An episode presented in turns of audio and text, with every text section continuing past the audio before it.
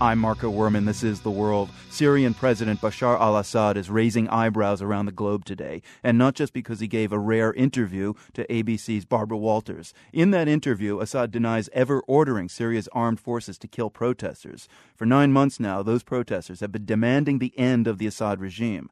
The United Nations estimates that more than 4,000 people have been killed in the ongoing crackdown by Syrian security forces. But in the comments being broadcast today by ABC, Assad questions the UN's credibility and, in any case, denies his own responsibility for the violence. Andrew Tabler is a fellow at the Washington Institute. He lived in the Middle East for 14 years and has met both the Syrian leader and his wife. Andrew Tabler, thanks for joining us to uh, deconstruct Assad's interview. Thank you. Um, let's listen to some of his comments, first of all. Here he's responding to Barbara Walters after she asked him if he feels guilty for the deaths of Syrians. I, I did my best to protect the people, so you cannot feel guilty when you do your best you feel sorry for the life that has been lost, but you don't feel guilty when you don't kill people. You, have met Bashar al Assad. Is he choosing his words carefully by implying that he didn't kill people directly, so he's not responsible? Well, I mean, I think this clearly shows that President Assad's in complete denial. Um, he knows that he is the complete commander of Syria, along with his family. Uh, every state in the world knows that. What he's doing, though, is trying to say that somehow it's being controlled by some other forces besides his own security um, bodies. And that's just not in keeping with the reports that we have via video from Syria, as well as that of a lot of brave journalists who have been going over the border into Syria and doing reporting um, on the front lines of the uh, of the protests, which now have engulfed the entire country. Okay, Andrew. In this next excerpt, Bashar al-Assad completely distances himself from any control over Syria's security forces. They are not my forces. They are military forces belong to the government. Okay, but you're I don't government. own them. I'm president. Okay. I don't own the country, so they're not no, my but forces. you have to give the order. No, no, no. Not by your command? No, no, no. We don't have nobody, no one's command.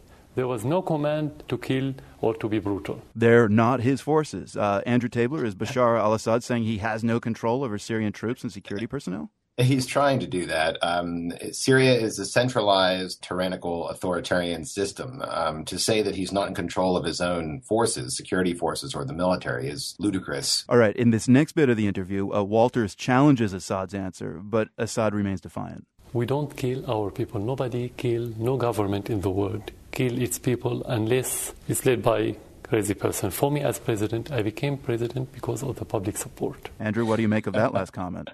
This is a, what's called the basis of reality argument that's always put forward by the Assad regime that somehow we don't know what's going on inside the country. This used to work when Syria was closed to the outside world, but under Bashar al-Assad it's opened up. And of course now with the with the other reports that are coming out on Syria via video and so on, it clearly shows that there is another reality going on. Uh, Andrew, you know Assad. Why did he even give this interview? I mean, it seems like it, in some ways, it makes him more vulnerable.